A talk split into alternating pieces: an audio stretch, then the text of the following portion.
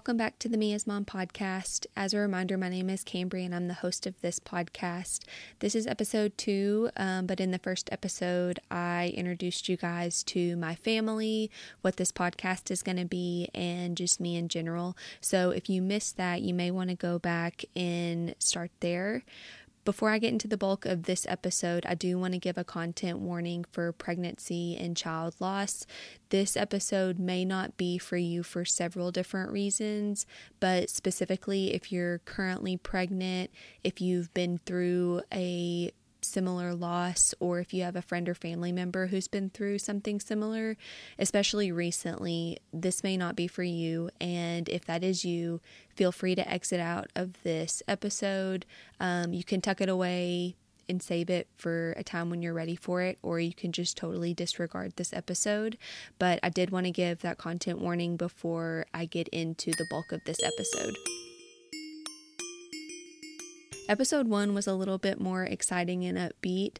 This episode is heavier, and although there are some really happy parts to it too, I did want to go ahead and give that content warning at the beginning. Um, but before we get into my introduction to motherhood, I want to go back a little bit um, to the very beginning. So, as I mentioned in episode one, I've been completely obsessed with Drew since we started dating in September of 2008. And at the time, we were in high school, but I was so sure that he was the guy that I was going to marry. I would push and push and push and push getting married. And Drew, as he is now, was way more level headed than I was back then.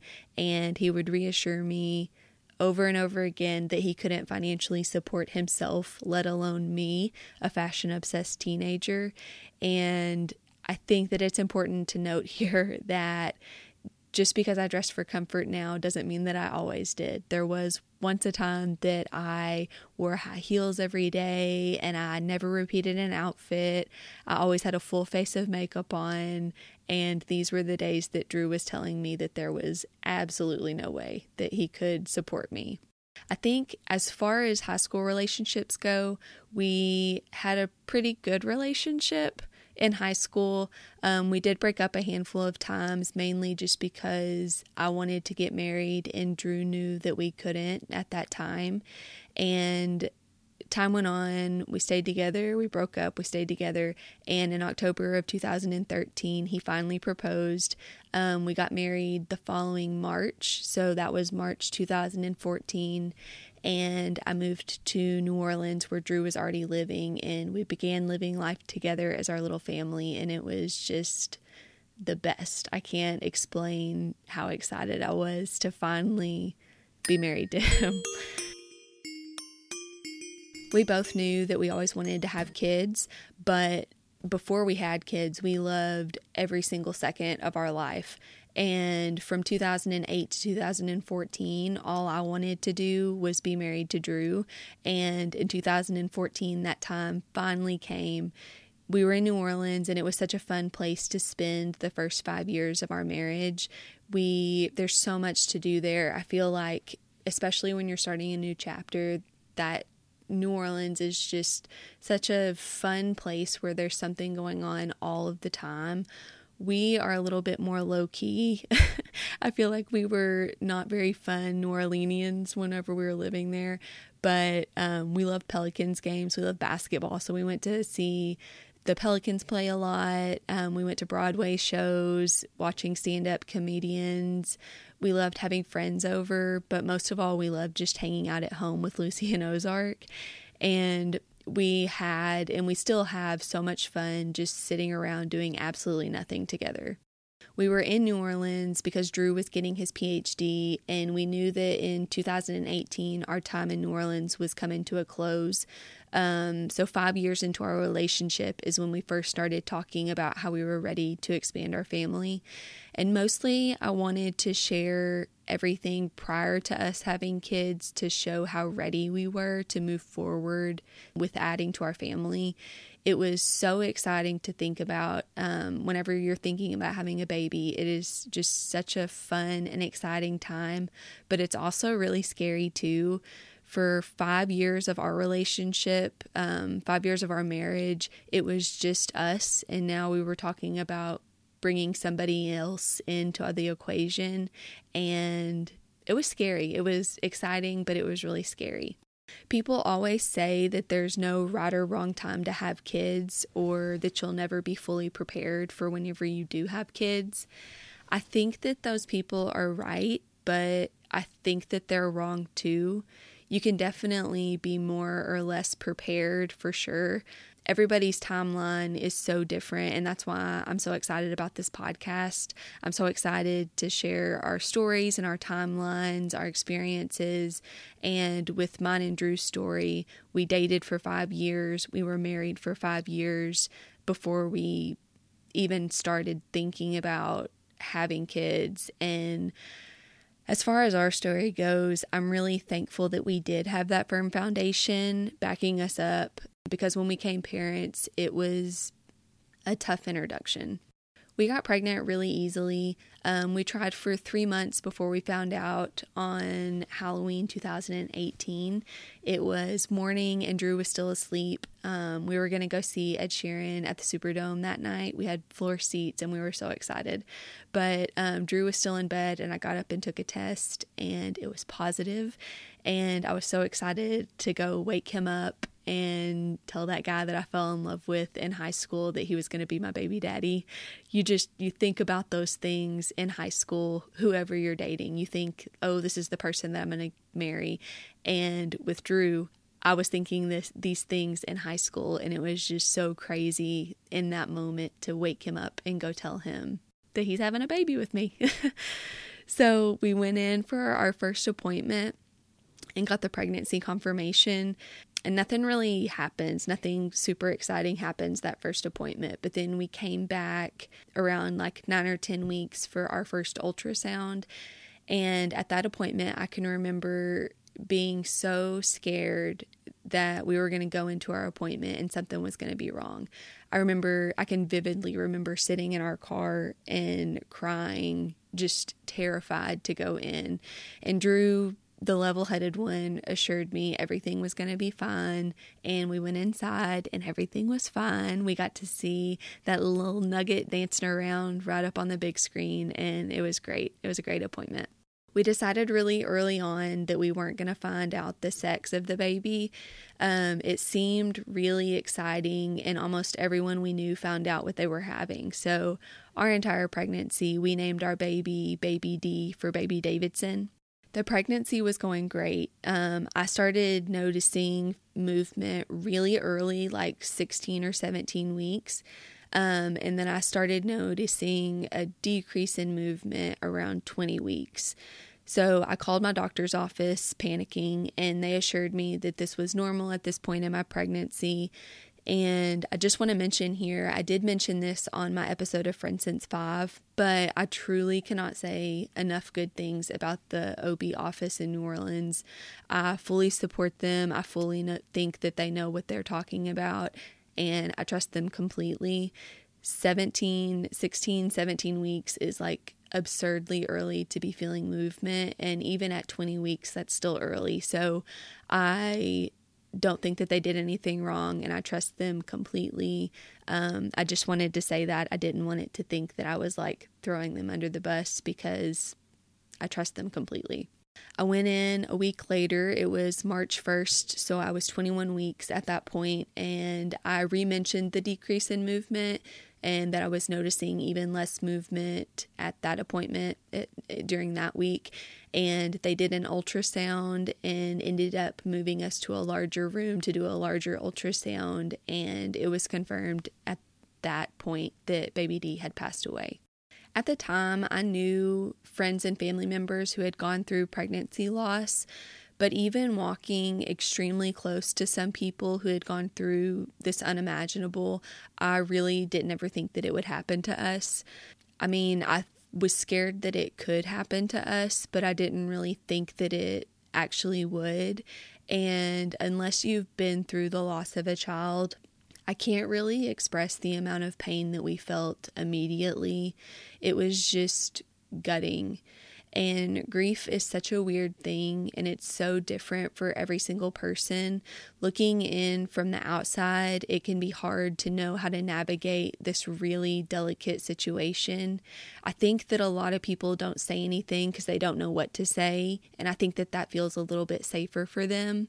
But I think that if you take the time to think about what you're trying to say and not just send something on a whim, that it's extremely difficult to say something harmful or hurtful, which I think is what those people are trying to avoid. It's a really weird feeling walking through unimaginable grief. Life keeps going on, and it feels like, how dare it?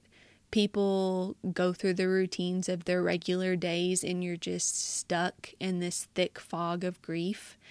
I've been walking this path for four years, and I can tell you that the grief doesn't ever go away, at least not in four, four years.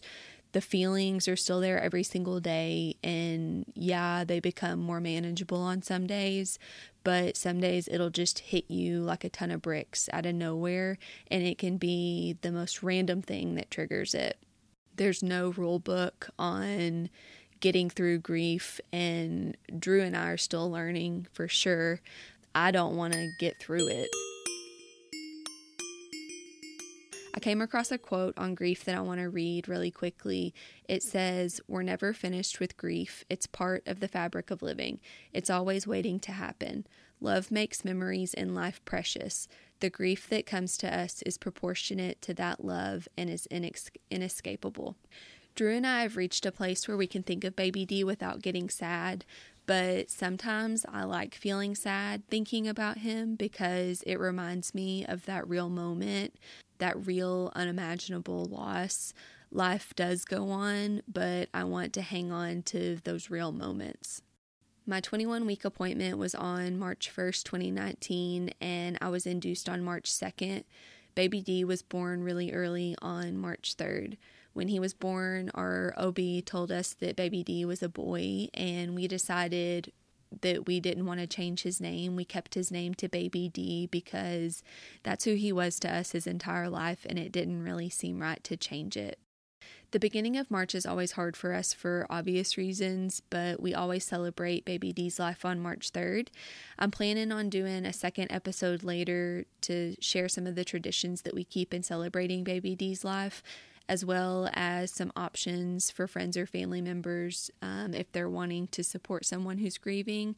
Everybody is different, but that episode, I'll just be sharing some things that were and are helpful to us.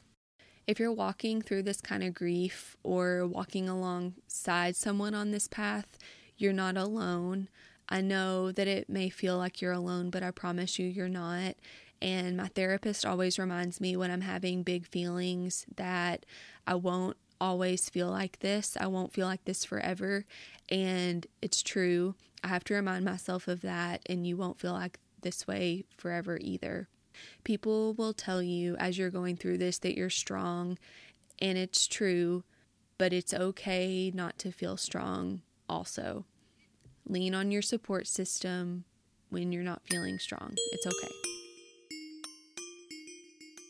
I know this episode has been a lot, a lot heavier than episode one, but since this is a motherhood podcast that I created, I thought that it was important to share my beginning, even if it isn't what I had imagined for myself. Before I end this episode, I do want to share a few things that were helpful to me during the first couple of um, weeks and first couple of months after losing baby D.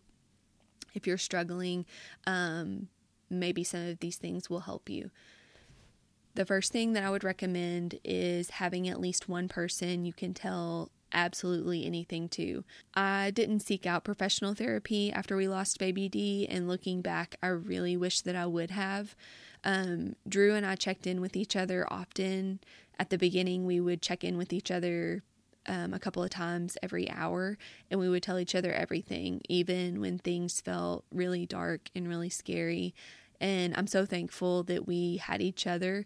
But even with him and with an amazing support system, I think that seeking professional help during a time of loss is a really great resource, especially if you don't have that great support system at home.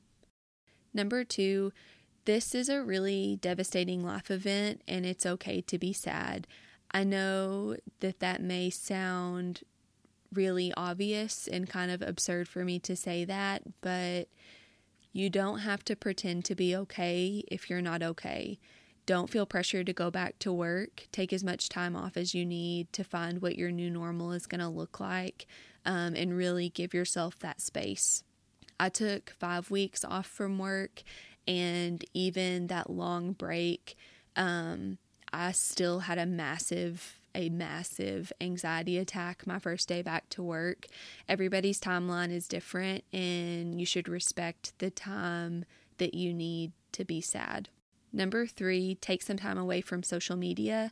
Um, every time I got on social media after we lost baby D, I swear to you, I saw pregnancy announcements. And it wasn't that I wasn't happy for those people, but it was more myself beating myself up, saying, like, well, why can't I carry on with the rest of my pregnancy? Why did this happen to me? Why do they get to be pregnant? And taking a break from social media was crucial for my mental health during that time. If you do need help, you can do what I did and set a limit on your social media minutes. Um, I'm somebody who's on social media a lot, so I really recommend doing that Drew made a password and he hid it from me. So I would have five minutes to check all of my social media accounts, which was plenty of time to check notifications and reply to anybody who had reached out. Number four, it's okay not to respond to somebody if they whenever they message or call you. Do what's best for you and don't feel like you have to reply to somebody.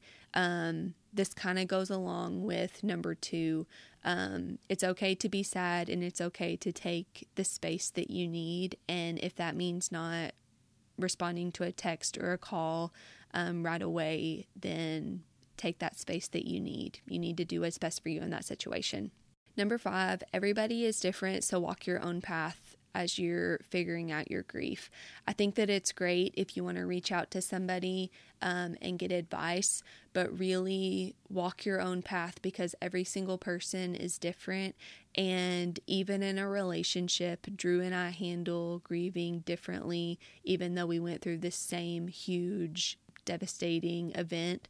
Um, Drew does things that I don't do, I do things that Drew doesn't do. And it's our own path to walk. So remember that everybody is different and find your own path to walk as you grieve. If you're trying to support somebody who's grieving, I also want to share a couple of phrases that might be good to avoid. Everybody has their own triggers, but these were some specific things that were said to me that were and are still really hurtful to hear. The first one is at least you're young, you have your entire life to try again. And this was extremely hurtful to hear after losing a child. I think that if I was doing something like trying to learn how to ride a bike and I had my whole life to try again and figure out how to ride a bike, but whenever you just lost a child, whether it is during pregnancy or if the child is grown a certain age, I don't think that you should tell them just because they're young. It's good that they are young because they can always try again. It was extremely painful to hear. The second thing is using God as an excuse that your baby is gone. So, a lot of times people would say, God needed him or her more than you did, or this was all part of God's plan. And I think that it's important to know to say that God doesn't need anybody. And I am of Christian belief, and I know that God is all knowing, but this isn't something that's comforting whenever you're going through a child loss. It's kind of like saying, well, he knew that this was going to happen. This is all in his plan for you, and just kind of roll with it. And again, super hurtful to hear in this type of situation. The last thing that I want to mention is I think that we should just stop asking women in general when they're going to have children. you have no idea what their situation is. They could have recently been through a pregnancy loss, they could be dealing with infertility, they could not want children, um, they could be trying to decide if they want to have children or not. There's a whole lot of different things go- that could be going on. And if you are grown and you had the chance to have children and you did have children, that's great for you. But not everybody is able to have children and not everybody wants to have children. And it's not really any of your business what they do. So I think that it would be great if we just stopped asking women that question in general. I know this episode was a little bit more heavy than episode one. Um, but I really appreciate you guys listening. And if you are enjoying the podcast so far, please follow along so you don't miss out on any episodes. Um, you can also come follow along on Instagram. I interact a little bit more on stories over there, asking for um, episode ideas and any other information over there. So if you want to follow along, it's at Me as Mom Pod. And if you think, um, if you know of anybody who might enjoy this podcast, you can also share it with them. So that is all I have. I will be back next week with another episode that I'm excited about. Um, so yeah, I'll see y'all later.